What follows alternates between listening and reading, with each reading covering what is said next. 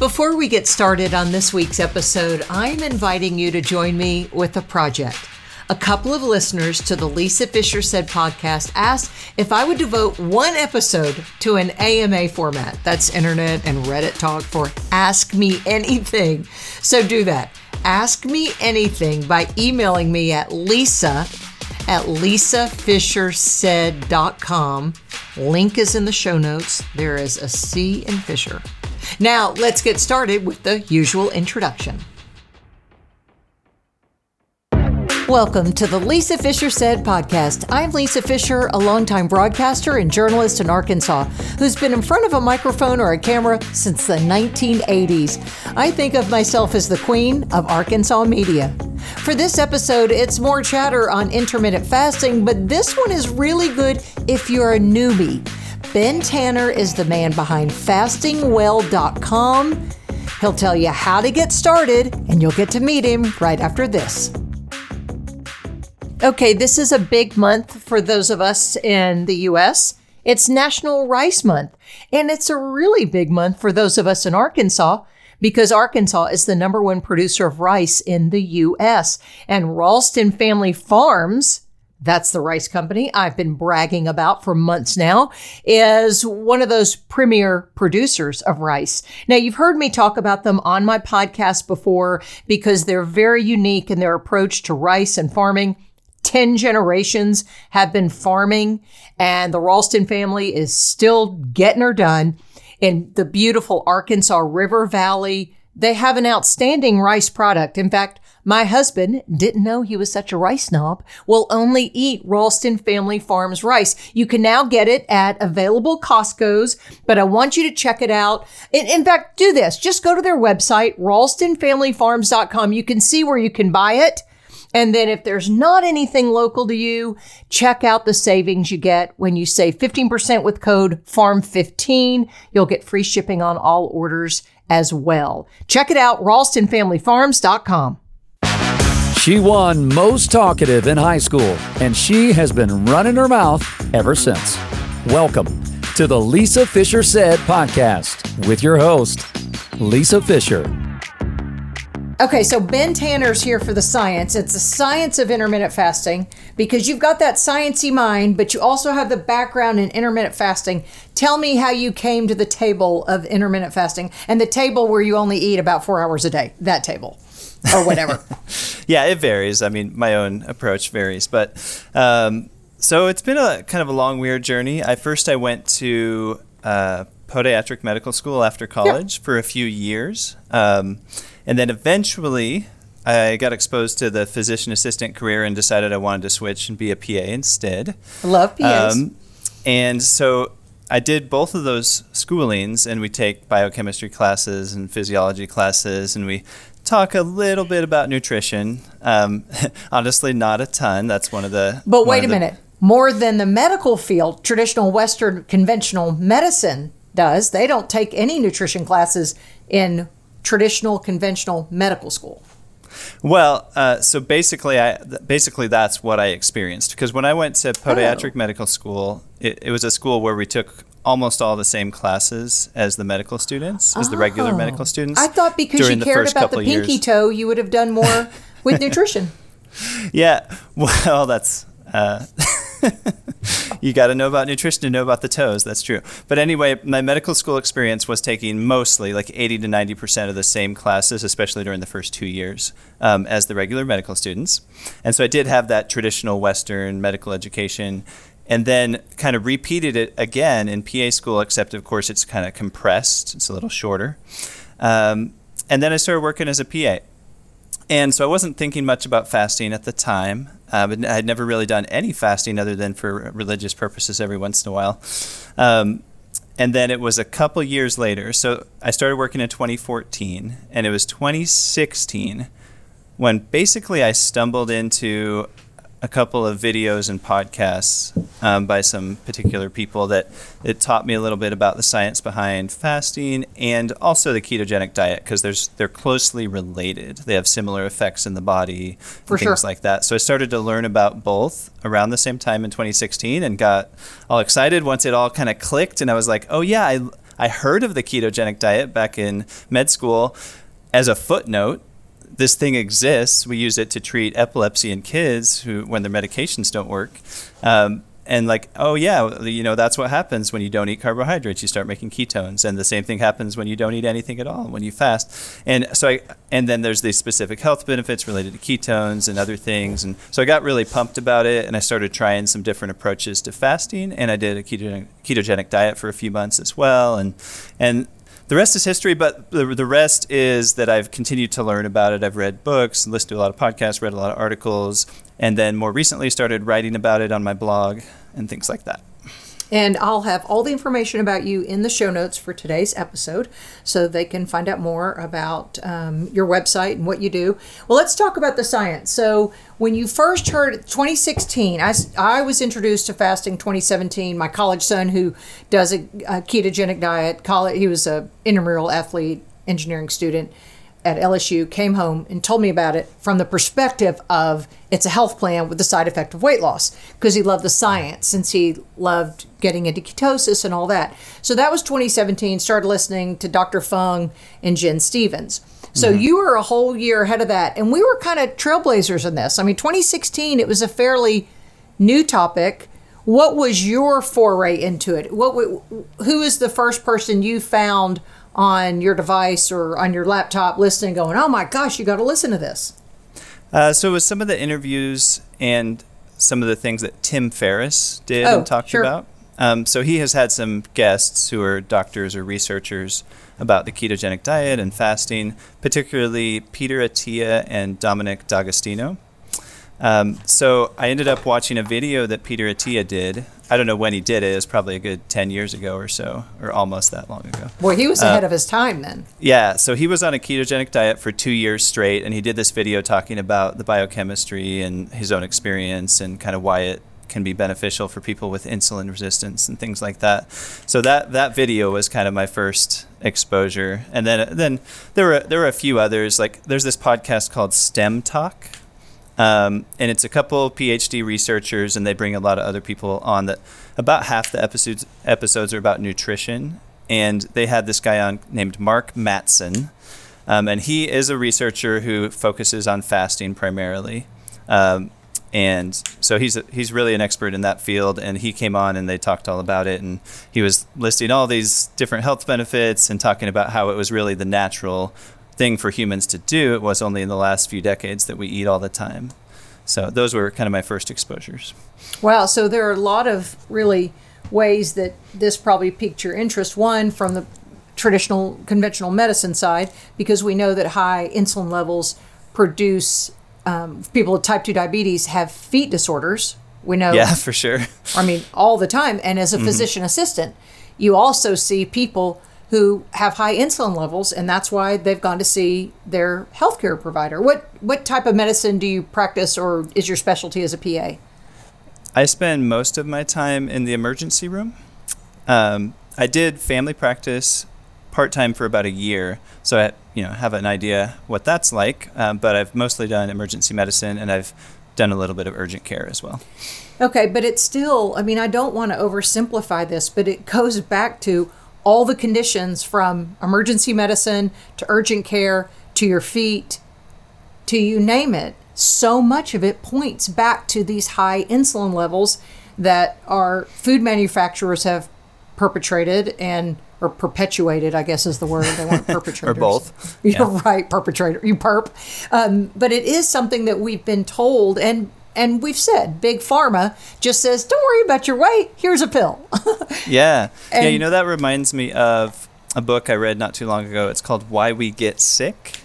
Oh yeah i've heard of benjamin it. Benjamin Bikman. He's yeah. a phd researcher and one of his main focuses as a researcher is insulin. So of course he knows all about insulin. So in the book he makes the point that when we diagnose diabetes we use the blood sugar to diagnose it because blood sugar, blood glucose, in other words, is easy to measure. You know, we can do it with just a little finger stick, and it's on all the routine lab tests and things like that. So that's that's been the criteria for diagnosing diabetes for many years. But people that get di- type 2 diabetes eventually, which is the more common type, type 2, um, people that get that usually they'll have elevated insulin levels, abnormally high insulin levels, 10 to 20 years earlier. So if we were using insulin to diagnose it, we would be way ahead of the curve. We would find out a lot sooner. And um, a couple other points from the book are just that more than half of American adults have insulin resistance, meaning meaning they have excessively high levels of insulin, and it's at the root of almost every chronic disease, a cause or major contributor to all, so heart disease, Alzheimer's, kidney failure, the list goes on and on. I just saw the meme or a statistic this week that was from a meme that said that it's uh, don't quote me, but it's something like only 10 to 15 percent of Alzheimer's patients have a familial link. That most of it is that would mean most of it is environmental and diet induced. Yeah, yeah, for sure. I mean, they've they've nicknamed it type three diabetes because Right. it clearly is related to how our body processes blood sugar as well. So it's you know has a lot to do with this insulin resistance. Well, let's talk then about insulin because we do know that the finger prick tells us in if we're in the fasted state, we hope that we're under 100, 105, you know, kind of depending where you are and all those things. But no one really measures insulin unless you're getting a reading of an A1C, which I think kind of retrospectively looks back at like the last 90 days. Am I saying that right? Yeah. What an A1C is. But no, why aren't people then getting an insulin reading when they go to their doctor? Why isn't that part of a CBC? Uh, yeah, it's really just because um, it wasn't on people's radar for a while, and then it's it's a more expensive test, um, and so just something about I don't know exactly when we developed the capability to measure insulin, but there are a lot of blood tests that are not done routinely because we haven't developed a cheap, easy way. excuse me. We haven't developed as cheap or easy of a way to do it. Um, and so then they're not on the routine blood test because they are more difficult or expensive. And that's the case with insulin. So I've never seen anyone get their insulin measured as part of like a routine physical. I'm sure in some places it's being done now, more like the concierge medicine or Right. cash pay kind of medicine. But if you're just doing a routine kind of physical, that, that they're not going to check that. They will check your blood sugar and your A1C, but not your insulin. But you're saying it's not the complete picture then. If you're just doing blood glucose and A1C, because from the way you you're what you're saying is that if we were checking insulin 10 years ago, we might have seen that we were running into trouble because it's it kind of probably sounds the alarm first, right? Absolutely. Yeah. So 10 to 20 years. So let's say 15 Wow. years. Um, at least a decade earlier, in most cases, you would find out, hey, wait, my insulin's higher than it's supposed to be. I'm probably on my way to eventually having type 2 diabetes. It might take a decade, but I, I probably should do something to avoid that. so people would definitely get those alarm bells a lot sooner. So it's uh, probably part of your. It's a blood serum that they can send to the lab, right? It's Yeah, part it's of a blood everything test. else. Yeah, I don't have a lot of personal experience with it, but it's a Okay, that's test. why I was yeah. wondering if you've ever done it. Have, you may not have had when you're an intermittent faster. We don't. We typically don't have those problems, but I, now I'm kind of curious. Next time I go for, because I do have a thyroid problem, um, and get my lab work done, I'm going to ask for that because I would like to see. What are the levels? Like, what are we looking for in an insulin reading? Do you know the reference range? Um, I don't remember for sure the reference range. It's a lot lower than like the blood, sh- the Okay. American version of the blood sugar, like where we talk about 100. In Yeah. other countries, they use a different blood sugar scale, of course. But Oh, yeah, but right. like um, for insulin, it's something I I don't know, but it's something more like Yeah. 10 to 20 is you Okay. know kind of the t- ballpark we're talking about. And there's both a fasted insulin level, and then there's just like you can do a glucose tolerance test. Um, you they also have like a insulin tolerance where you Yeah. drink some some sugary thing or, or whatever to see how quickly your insulin spikes. Because let's talk about um, insulin's role then the minute we take the bite of food. So we eat the bite of food, the pituitary signals, right, to the pancreas to release, am I saying this right? To release insulin to lower that blood glucose because we don't want high blood glucose. Yeah, so uh, uh, I think it might be a tiny bit simpler than that. Um, so the pancreas acts on its own. Um, it has these beta cells that create insulin. So the pancreas does a bunch of different things. So people might be familiar that it it also produces digestive enzymes. So if you eat a meal, first the pancreas is like, oh look, there's some fat. Let's make some lipase. There's some protein. Let's make some protease. There's some carbohydrate. Mm. You know, so it makes an enzyme for each one or a couple enzymes. And then it also has this job of pumping out certain hormones into the bloodstream, and one of those is insulin. So as soon as you start absorbing that glucose from your meal, once you break down any of the carbohydrates or the sugar into glucose, um, and it starts floating around in that kind of local area near the liver and, and the pancreas, it says, hey, there's some sugar, there's some glucose. Now I got to pump out the insulin. And so it starts putting the insulin out into the bloodstream.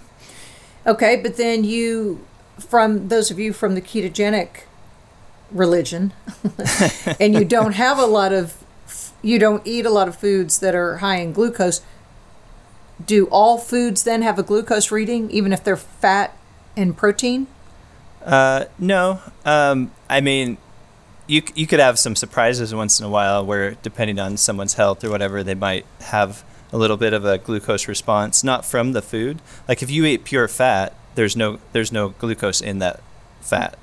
But your body might respond with some maybe a stress hormone comes out a little bit, just depending on your health or whatever. And if a stress hormone like cortisol or epinephrine comes out, then your blood sugar will go up a little bit. So there's there's other indirect ways that things could happen unexpectedly, but in general, fat doesn't affect blood sugar or insulin. Protein doesn't affect blood sugar right away. It can be kind of indirectly converted into some glucose. So it'd be a much slower re- response, if any. And it has a minimal response on insulin depending on various factors, like what type of food you're eating in general. And then uh, carbohydrates, of course, are the third macronutrient, which stimulate both blood sugar and insulin. So I'm from the clean fasting philosophy, and that is meaning during the fast, I haven't eaten in uh, 20 hours. I'm drinking green tea.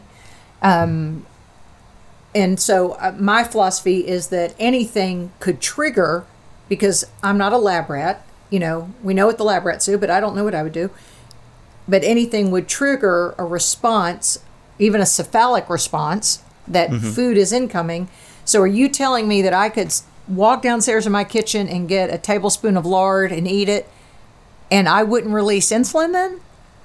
That's correct. Um, so yeah, there you made a good point that there are other ways that people can like if you you see food and you start thinking about it that can actually cause you to secrete some insulin um, would that happen from a table table a, spoon, a spoonful of lard um, uh, maybe maybe not um, in terms of like a cephalic response with insulin but um, but if any it would probably be very minimal response so a lot of people do this where they'll they'll do fat fasting, is what they sometimes call it. Yeah, what is that?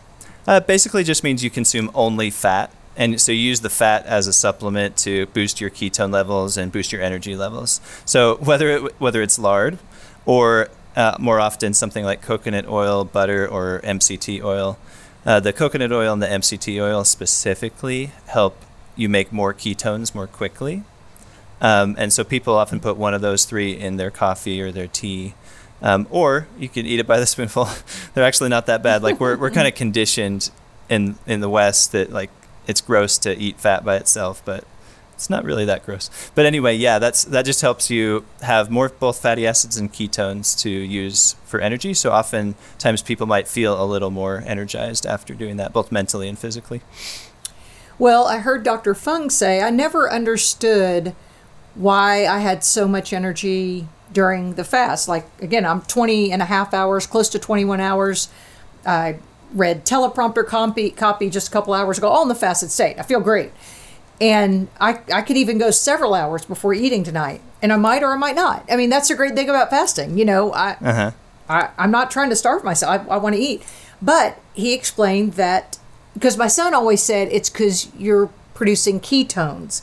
But he went even deeper and said actually the adrenals get involved and you produce adrenaline during peak times in the fast when you reach autophagy, which is the term we talk about, that cellular clean out that's absolutely magical. So, are did you know that it's adrenaline? Do we also produce that? Is that different from ketones? It's different, and yes, yes to all. Uh, so ketones could happen in the short term or the long term, depending on what type of food you're eating when you start fasting. Because if you're already on a ketogenic diet and then you start fasting, like you already have some ketones in your bloodstream and it, you already have the, the cellular machinery ready to make more. So it's it's a little smoother transition. If you started fasting with no ketones in your bloodstream, they would gradually rise over the first two to three days. Um, but uh, especially if you fast more than about 24 hours, that's where you kind of get more into the um, what what Dr. Fung was talking about, and he often calls these the counter-regulatory hormones. They're the things that they do a few different things. Uh, they're kind of the opposite of insulin. Insulin pushes blood sugar down, and these Right. ones push blood sugar up a little bit. Ooh. Um, so they're they're countering each other. Yeah. And so when I say these ones, I mean adrenaline, also called epinephrine. Okay. And then there's norepinephrine, which is like the sister hormone to epinephrine. And there's also growth hormone and cortisol. All all of those are kind of in that category, and they have slightly different timelines and whatnot. But all of those go up a little bit when you're when you're fasting, especially more than like 20, 24 hours, something like that. So if you fast for a few days, those all kick in quite a bit um, to varying effects. So when you started Ben in 2016 with fasting, what was your fir- were you an intermittent faster with a daily eating window? Were you doing extended fast at first? What were you doing? Actually, I started with the five two diet, uh, Yeah. just to kind of try that out. So that's where you five days a week you eat like normal, and two days a week you eat a lot less food. So actually, the idea is you eat about twenty five percent of your usual calories. So that's been studied quite a bit. It was originally for breast cancer, people who are receiving treatment for breast cancer, and then it's also been kind of studied for weight loss, and definitely seems to work well for various health benefits, including the cancer, um, like survival, but also like maintaining lean uh, lean body mass and things like that, compared to the people who just did the traditional diet. Um, so I did that for a few months. Um, pros and cons, but eventually I t- started doing more like the regular time restricted eating some of the time. But actually, before too long, I did a five day fast, not a clean fast like you're talking about, because I actually, so this was like early 2017. I decided to do a five day fast because, like, well, you know, I was having a little bit of a stomach issue and some other things. Like, maybe that'll, you know, give it a break enough that it'll feel a little better or whatever. So that was kind of my rationale for just choosing that particular approach at the time. Um, but I did it, but I was eating like 200 calories a day. So I was just, I had read a few things. So I was like, oh, I'll try it this way where, you know, to like still have a little bit of Like protein bone coming in. broth or something of, that you actually chewed and swallowed something? Yeah, it was chewing and swallowing. It was like um, a combination of this type of protein powder and a, and some tuna fish, basically. But so that that was just an early experience that I had, but I've done many other approaches since then, and so typically I'm not really eating solid food when I'm doing what I would But call fasting. food makes me hungry. I do better. You know what I mean? The minute I introduce food, that wonderful sensation of chewing and swallowing or anything, then I'm hungrier. So that's why I hear people do better by not eat, consuming any calories because they say once they eat something, then they want to eat all day. How did you avoid that?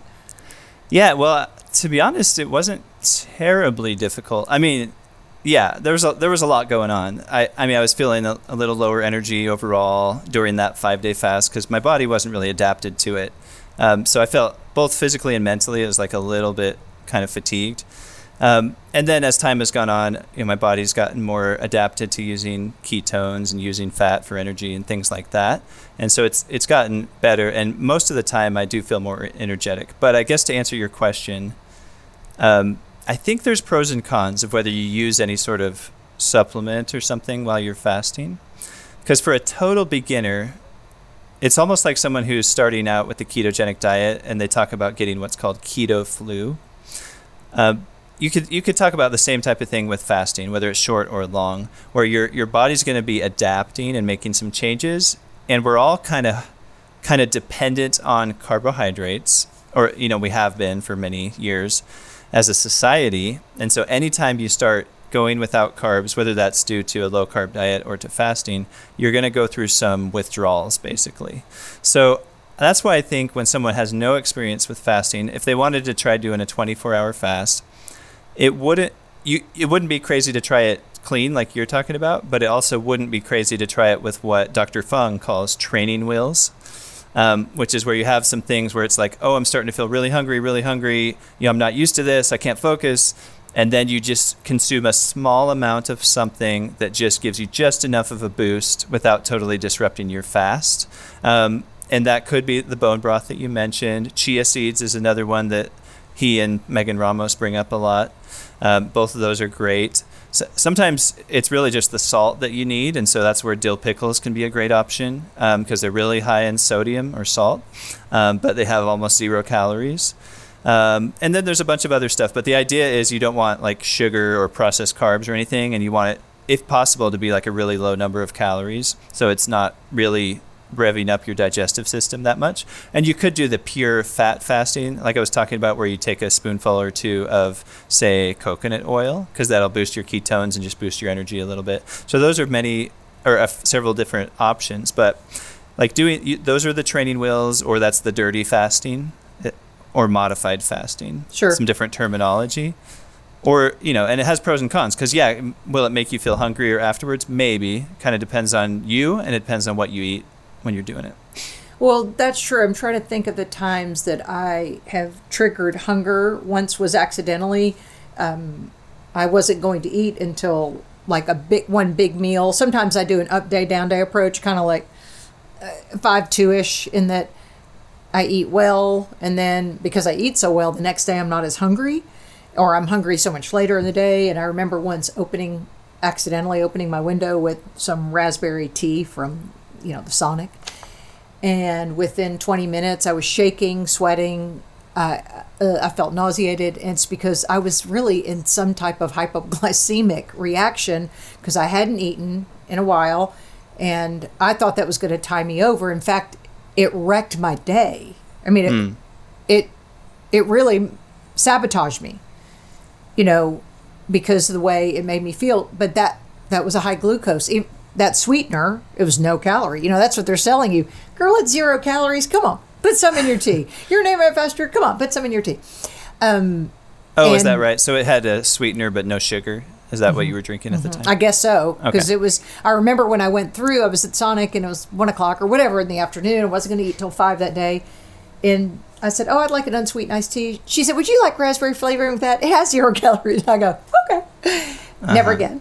That was, you know, like 2018. I'll never do it again. I remember the day um, because of the reaction that I had, in that I that's what I was picturing that my brain got involved, told the pituitary, food's incoming.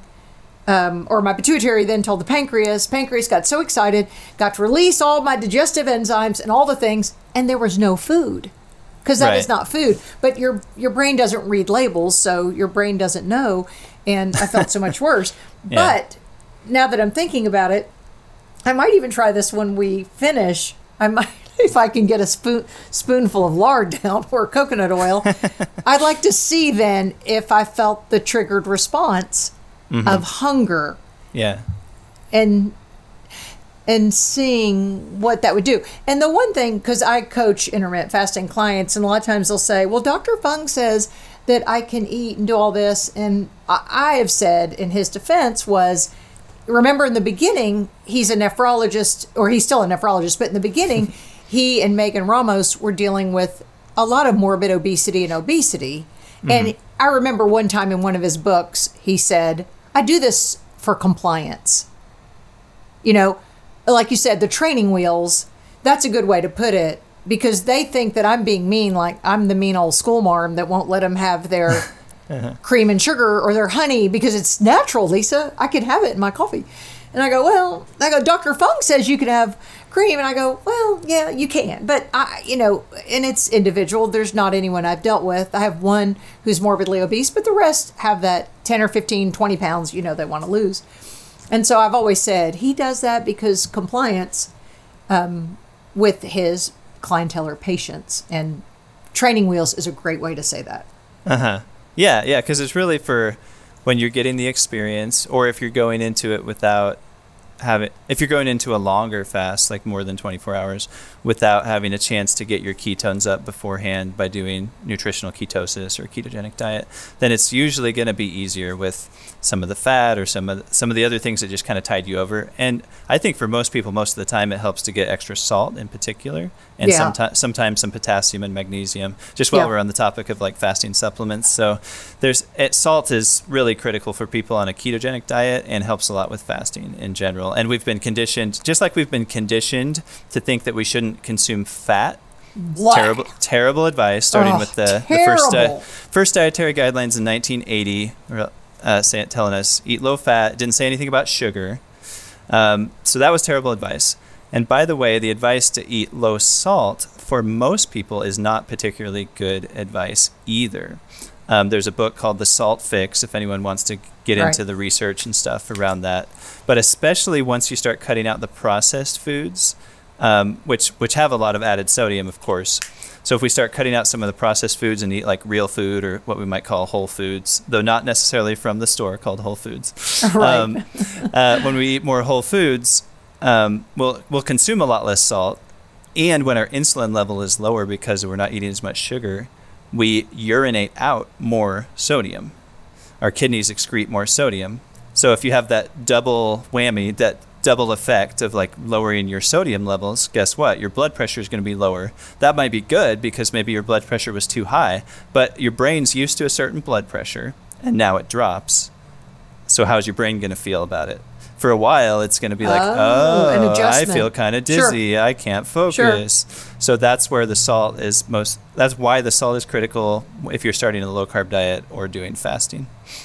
And I would say um, also the the good salt, the Himalayan salt, the um, not the stuff with not not the crap, not the iodized, uh, whatever that salt with the blue label with the girl with the umbrella. Not not that I think it's called Morton. Yeah, Morton. Yeah, not her.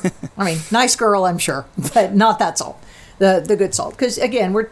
I think we're now in this movement in 21st century that we're looking in the whole foods, lowercase w, lowercase, Right, lowercase for sure. um, foods that are they're as whole as they can. That we're trying to cut out processed things, and some of those salts are highly processed. Yeah, or they just like the sugar. You get most of your sugar usually and most of your sodium from processed foods. Most people do. So if you're making your own food or eating unprocessed foods, you're not going to get nearly as much sugar or nearly as much salt. And so you don't need to supplement your sugar, but you might want to supplement your salt when you make those kind of changes. Right. Hi, friends. Since we're talking about intermittent fasting, I wanted to tell you about a service I provide. In fact, I reference it several times during my conversation today about intermittent fasting coaching. Uh, something I do one on one for people. Some people choose to do it in a group session, but what, whichever way you choose, it provides you both the science that I've learned from Dr. Jason Fung, Gin Stephens, Laurie Lewis, the people who have gone before me in this. And it also helps you lock arms with someone, not just for accountability, but every week my clients have questions and they're unique to them, but they're usually a common theme of, can I eat this? What do I do about this? And I love seeing people succeed. I've referenced the chef that I'm working with who's lost mm, almost 50 pounds, maybe a little more than that now. And it's just been a few months. Now, not everyone obviously has that type of success, but he had a lot of weight to lose. No matter if you want to lose five pounds or zero pounds, because we call this the health plan with the side effect of weight loss, just go to the show notes and see my email. It's fasting at lisafischersaid.com. and, and I saw where one of the I don't know if Dr. Hyman said this, I think he did, that if you have um, high blood pressure, he said if you cut out the processed foods, he said that it's not the salt that's the problem. He said that processed foods also complicate things and Yeah. will increase your blood pressure. Absolutely. I was just reading one of his books, and he talks about how sugar gives you high blood pressure, and that's Yeah. because that's largely because of that insulin connection. Higher insulin makes your blood pressure get higher, partly because it insulin acts on the kidneys and causes you to retain more salt. Well, let's talk about if somebody's listening right now, because a lot of times I talk to people who have had successful intermittent fasting journeys. You clearly have. How much weight did you lose? Was did you need to lose any weight? Um, not not that much. Right. Yeah, I was never like super obese. I just like modestly overweight. So I mean, you know, ten or ten to twenty pounds Right, kind of range. right. So it wasn't like a big deal in terms of weight loss. Right, but it changed your life in the way Mm-hmm. that you approach things. I, and that's me. People are like, "Well, how much weight did you lose?" I go, "Well, maybe. I mean, I dropped a size or two, or maybe a size. It Yeah. not even ten pounds, but it changed my thinking. I, I we're in my closet now because this is my studio. I just moved, and I never have to worry about getting in the back of the closet for clothes that, you know, the bigger ones that don't fit. You know, because I'm the same size. I don't change. So and that's what I love the freedom of n- I do not worry about weight gain or weight fluctuations even. Just don't worry I do the same thing. I mean just where I am. But somebody listening right now Ben who's really new to intermittent fasting what would you tell them? What's a good starting point? What's your recommendation? Yeah. So actually, uh, uh, recently I saw a post uh, on social media that kind of made me changed my thinking just a little bit because I used to say like, oh, start shortening your eating window just a little bit at a time. yeah yeah. which is fine. But maybe an even better first step that kind of comes before that is to cut out snacking, at least part of the day, if not the whole Okay. day. Um, and that is especially relevant after dinner, because if somebody stops snacking after dinner, guess what? They're already doing time restricted eating or what we would call intermittent fasting sometimes. Um, because if you think about it, if you have a dinner at kind of an average time, like 6 or 7 p.m., and then you don't eat after dinner, it's going to be 13, 14, 15, maybe 16 hours until you have breakfast. So the snacking is really that, along with see if you can start replacing some of the processed food with real food because that alone is going to start helping your body make some of the same improvements so that you could do that for a couple weeks before you even begin but but then cutting out the snacking would be kind of the first step in terms of working towards intermittent fasting then what do you think about snacking in between meals well, I think it can be okay. Um, there's different schools of thought. The thing is, when you're doing time restricted eating, which again is just like fasting less than 24 hours, you know, where you just eat your food in a shorter window of time. When you're doing that, um, it's important to have proper full meals with good quality protein, healthy fats. So eat plenty of food at those meals. So the the problem is if somebody's snacking a lot, they might just like kids. That's why the parents tell the kids not to have a snack before dinner. you're going to ruin your dinner Yeah. Right. So so I mean, if you know yourself well enough to know if like, oh, if I eat this, you know, these vegetables or whatever, you know, a healthy snack. If I eat these, I'll still eat my proper dinner. Then maybe it's okay. But if you if if you know yourself and you know like, oh, if I have that snack, I'll probably not eat enough at dinner, and then I'm going to get hungry during the night, and and so forth. So that's kind of the pros and cons of the snacking in between meals when you're doing intermittent fasting. Um, I was listening to Dr. Fung today. It's like I have my Bible study and then I see what Dr. Fung says. and, and he was just reminding people um, the dangers of processed foods. I mean, I don't think we can say this enough the dangers of processed foods because he said, and you know this, the way it circumvents your brain's ability to recognize satiety because the food manufacturers spend a lot of money to keep you going back to that bag of potato chips. Yeah. And and the potato growers of America don't spend a lot of money to get you to go back and have another baked potato, right? so we those foods are programmed. I mean, in a lab. Talk about your lab rats. We're all lab rats. Mm-hmm. You know, the foods are programmed so that you can't eat just one. And that's why he says he his my favorite quote of his is obesity is not a caloric problem, it's a hormonal problem. Yeah, for sure. So that's a good point. It's probably worth acknowledging because we harp a lot on the processed foods and not eating as many processed foods.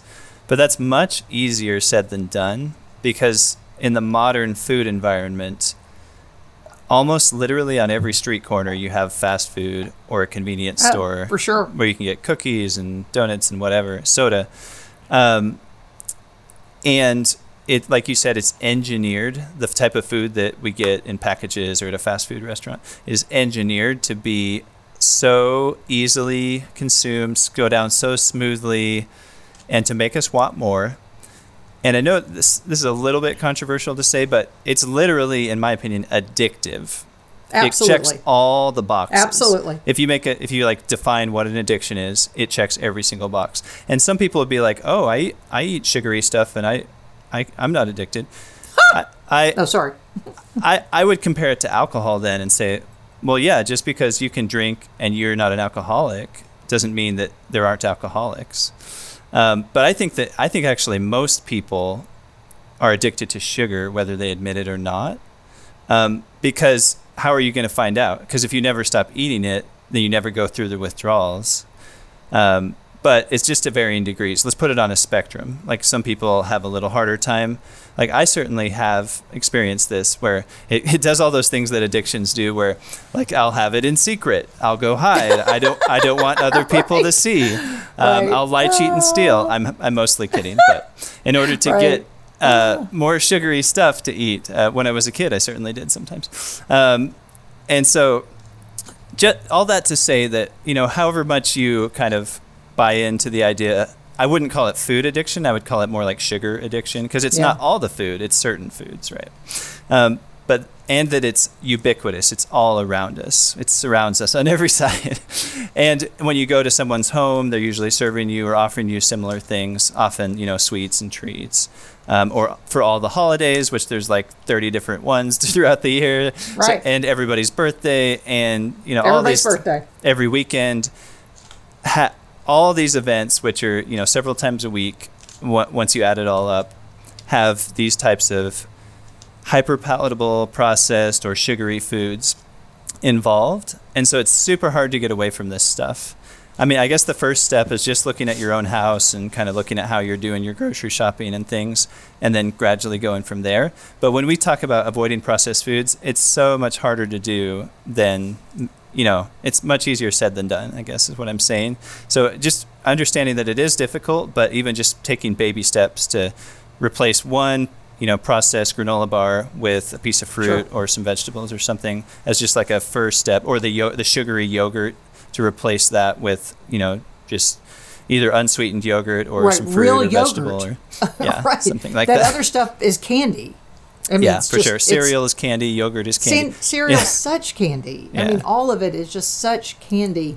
Um, I'm finishing up my time at the Institute for Integrative Nutrition, New York, getting my health coaching certification, and I think it's called the Sugar Detox. It's like the author of the book.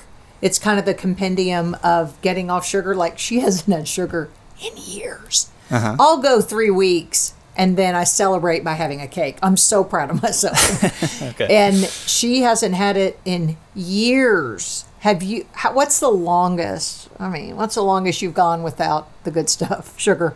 uh, a few months i guess you Um, have done a few months. Wow. Yeah. Uh, so I, like, I'm hot and cold with that because, like I said, I kind of have those addictive tendencies where it's like if I have a little bit, I want to have a lot. Dude, I Yeah. got you. I think everybody has that with sugar, though. Yeah. To, I mean, to some extent, right? I mean, Yeah. I've literally kind of been like sneaking out of the house to go buy donuts and hoping nobody would see me before. Oh, Um, so I mean, it's it, it kind of checks those boxes, like I was saying earlier. Um, but uh, but yeah, I've gone months at a time, and the way I've done that is a couple of things. One is uh, I've usually been doing like a lower carbohydrate diet, and when I eat more like healthy fats and more protein, it keeps me it builds satiety. It, it makes me satisfied, and so I don't want I don't have as many cravings um, when I'm doing that sort of thing, um, or just eating like whole foods that helps as well. But um, the other thing is I actually have used a commitment device um, where I told my brother like, "Hey, here's my rules. I'm not going to eat this, this, and this, but I am going to do this. Um, and here's my penalty if I don't do it. I have to donate Wow. money to, to some cause I don't support." Um, That's great. and and then he would check in once a week. And obviously, you have to kind of have the honor system a little bit. If you're just going to lie about it, Yeah. it doesn't work. But, Right. True. But uh, I know myself well enough to know that that works for me. Um, there's also a website called Stick. It's with a double K at the end that you can make these kind of commitments, and you can share them with people or not, and you can have a penalty or not um, when you you know for the same kind of thing. So for some people, it works better just to to just get off all the sugar um, if they lose control when they have a little bit. you know. Yeah. It's so hard. And we're recording this in the fall, so we'll air this in September of 2021. And, you know, that's when you start pre gaming for Halloween, Thanksgiving, Yeah. Christmas, and New Year's, and then Valentine's Day, and then Easter. I mean, Wow. It yeah. is one. It's just so hard, and and that's where we talked about the cephalic response.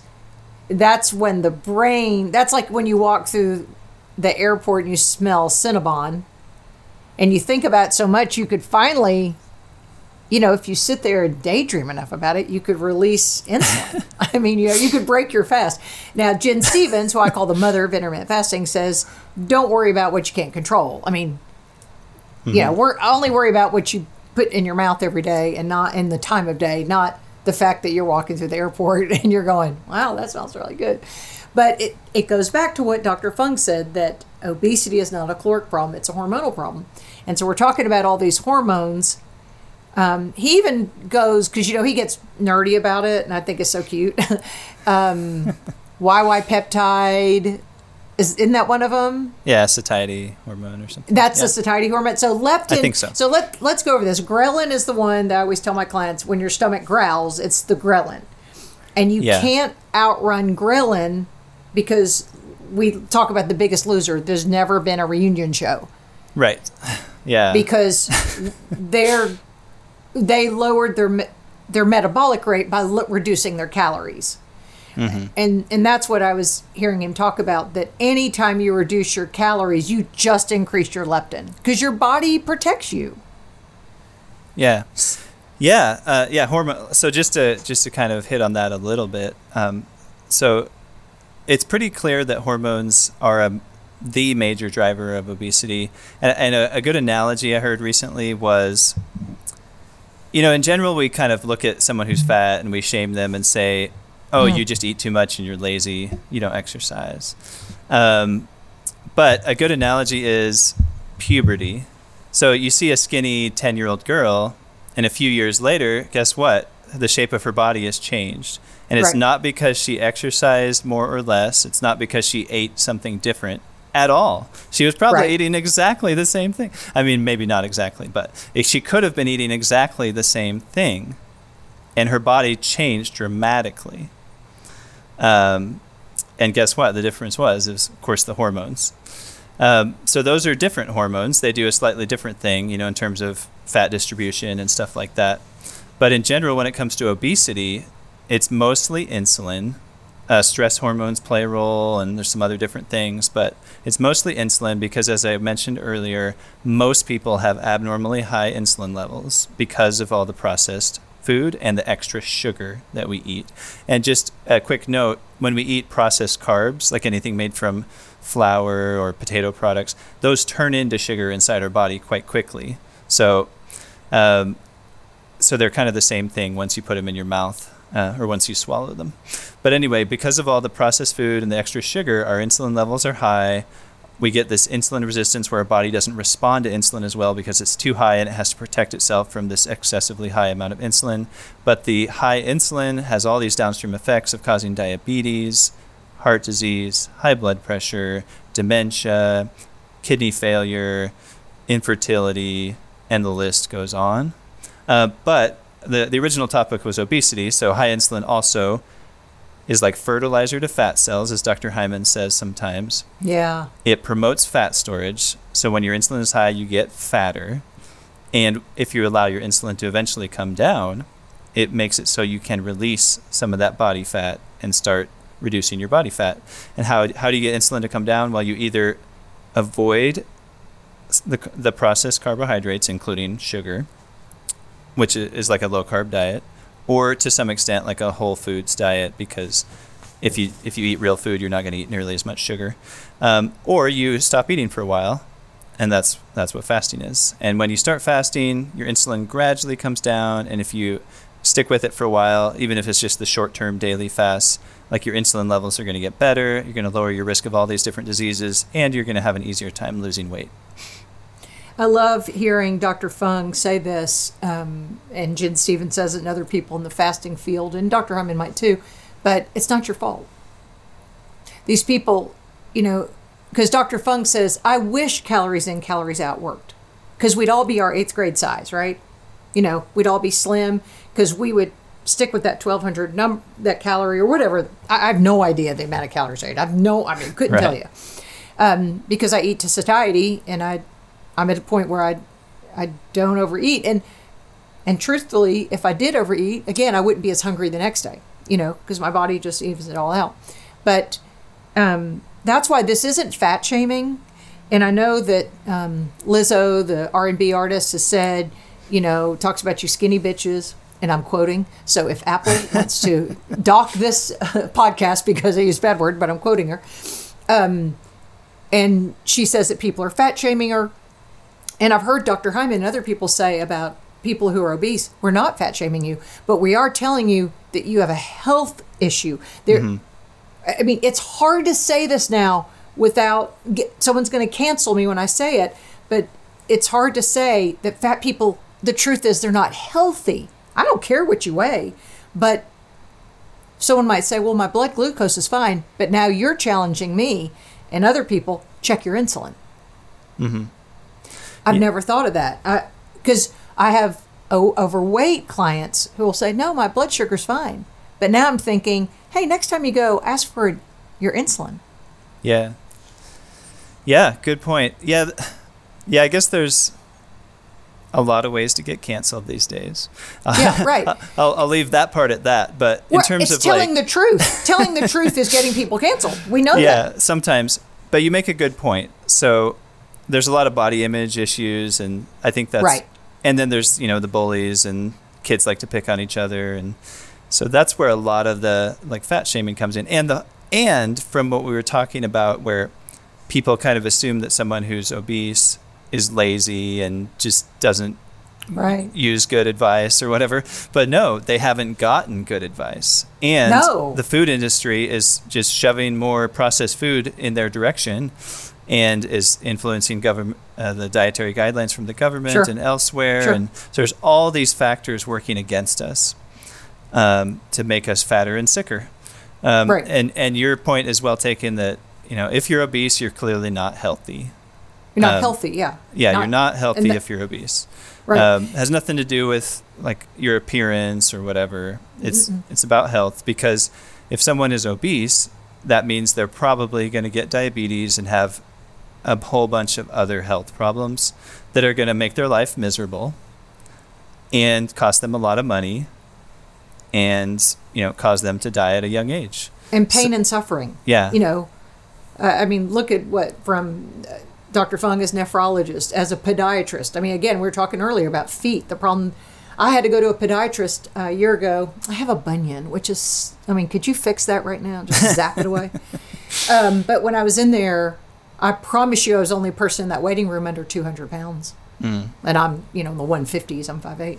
Um, because so many people are there for diabetic complications. That So that's what I'm saying. No one thinks about that. But then the other thing, I have one client who's lost, um, he's gone from 360 to 280 um, in about three or four months. I mean, he's a well, he, he tells his story, so it's okay if I share it. But he's uh, one of the most famous chefs in the state of Arkansas.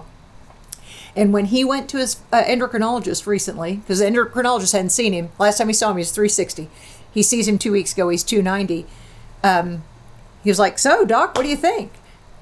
The doc's, it, it was almost like the doctor was mad because the doctor may not get to go to Cabo next year because he's not going to prescribe him. He doesn't get any more metformin. I mean, I, I, hate to tell you people that, but the carrot that the, the the dangles right here is the incentive. It they're incentivizing physicians and the healthcare community to write more of these prescriptions, and so that's one thing of that. So the doctor, he said, "Well, doc, I've been doing intermittent fasting." And he said the doctor just shrugged his shoulders, said, "Yeah, whatever works." He was like, "Well, why would I that's where I want to say, why wouldn't you tell everybody that you can lose 70 pounds? Now he has lost it in a very three months or so. I mean, Yeah, that's quick. But but obese people once he Mm-hmm. started listening to Dr. Fung, he started doing 42 hour fasts. And he's in a kitchen all day with food, you know, this wonderful food. Oh, um, So he has lost the weight in a short amount of time. But he said the doctor didn't high five him, which I thought was interesting. And then the other component to that is if you talk to anyone, I mean, you know this, they get the type 2 diabetes diagnosis, the doctor gives them metformin or puts them on insulin or whatever they're taking. And a month later, guess what? They just gained 20 pounds because insulin's a fat storing hormone. I mean, Yeah. Absolutely. that's the first education people need then when they go to a physician is you need insulin, but it's going to make you fat and kill you if you get too much. All right, we're done. You know, that's your 10 minute visit. Yeah, yeah, and that's a good point. Um, it's we probably shouldn't be giving insulin to type two diabetics. It basically it makes their condition And this worse. is not medical advice. So I just Yeah. want to go ahead and make that disclaimer. We Yeah. are just talking as two people who have studied and witnessed what intermittent fasting and reducing insulin can do. Okay, you have the floor again. yeah, yeah. So no, of course, yeah, like you said, nothing on this is individual medical advice because we, you know, we don't know your individual circumstances. But um, but in general, and you'll see this in like that book I mentioned earlier called Why We Get Sick from yes, Ben I have that written down. He specifically talked about that and explained why giving insulin to someone. So type two diabetes, by definition, is you have too much insulin. Right. and if not by definition, then by reality. Like that's what is, that's what right. causes That's what it. it means. Um, right. And so, uh, so he, I can't remember what analogy he used, but it's like you have way too much of something, and then you give more of it, and you think that's going to make it better. Isn't that the dumbest thing we've ever heard? And it's it's for the other reason, what I mentioned earlier about this is how we diagnose and monitor diabetes is with the blood sugar, not with the insulin. If we were looking at the insulin and using that to be like, oh, the insulin's too high, we need to do something to get it down, just like we do with the blood sugar. The blood sugar is too high, we need to get, do something to get it Yes, down. So right. what, one of those options is to have you inject insulin. That'll get it down, then your blood sugar is lower. It also makes you fatter and sicker, but that's okay. So, but if we backed up and said, oh, your insulin's too high, we need to get it down how would you do that? Well, you can't inject anything to do that. So you would have to take away some of the sugar, carbohydrates, or you know, go some go without food for a while, which is right. And then you don't get your trip to Cabo. That's my point. yeah. It, and it's because if you know anyone, I remember our, we had a neighbor who um, was a senior in high school, and my son even came home and said, "Mom, have you seen?" You know, Allison, I said, what? And he goes, she's down to 90 something pounds. And she was just so skinny and so thirsty. And sure enough, she had type 1 diabetes. She was 17. Her blood glucose was 650 because she did not make insulin. Mm-hmm. So she's on the pump. She's now a dietitian, it changed her life, you know, her philosophy and everything.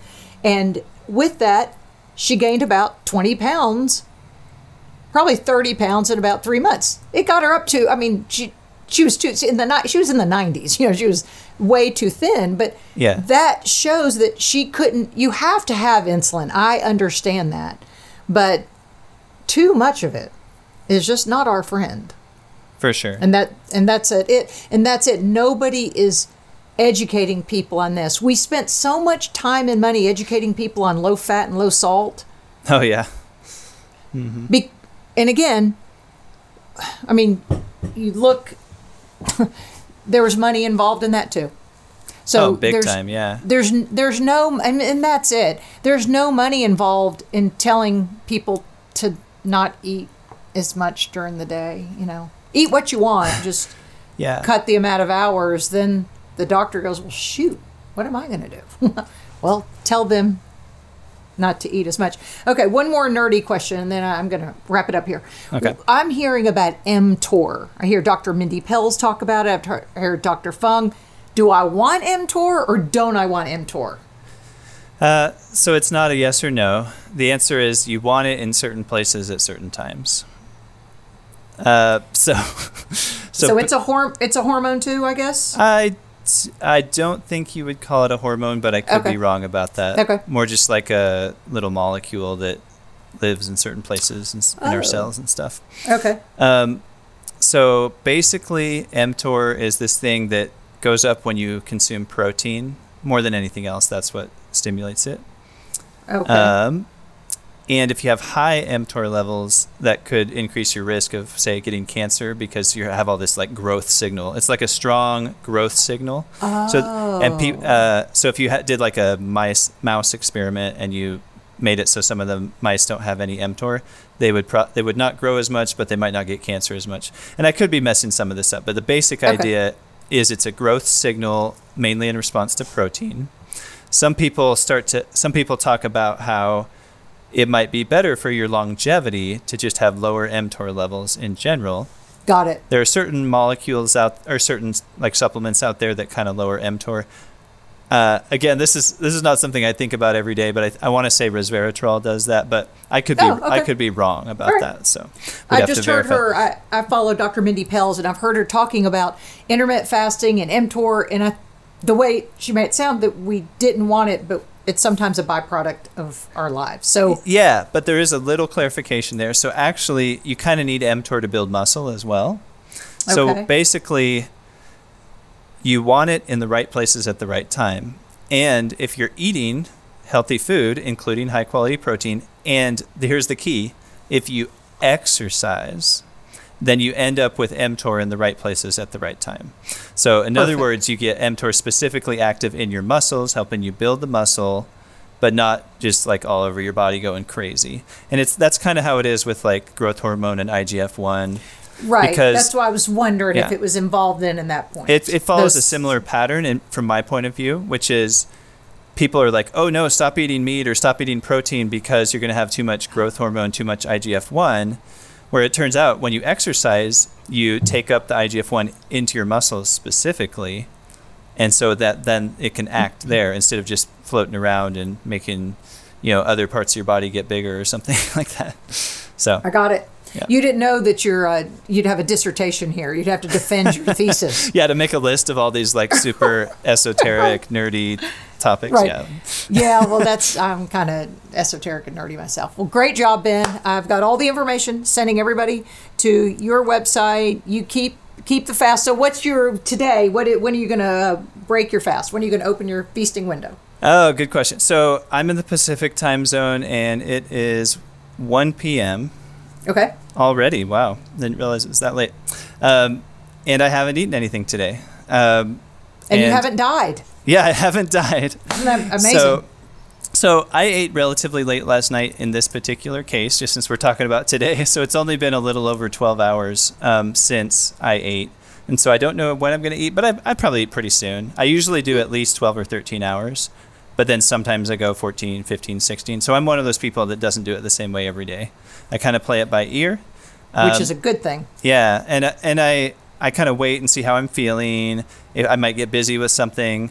Eventually, I'll feel like I want to eat something, and eventually, I do want to eat something because I don't want to wait till the very end of the day, right? So, but but yeah, so maybe in an hour or two, we'll see, or maybe just as soon as we're done, we'll we'll see how I'm feeling. But and and maybe if if it's okay, I can just mention. So you said you were going to send them the info. It's fastingwell.com is the website. That's my website. I have a blog there. And there's a freebie you can download. I'm about to change it, so maybe once this airs, it'll be the intermittent fasting checklist. So it has kind of all the Oh, things you need to think about before you start intermittent fasting. If you just it. go to the, the homepage, you'll be able to find that soon. Um, and uh, pretty soon, I'm starting a podcast. So I guess by the time peop some people listen to this, maybe that will exist as well. That is perfect. Have all the information. Great job, Ben Tanner. Thanks for listening to the Lisa Fischer Said podcast. Be sure to hit subscribe and download all the episodes and leave a review, won't you? The Lisa Fischer Said podcast is produced by ClantonCreative.com.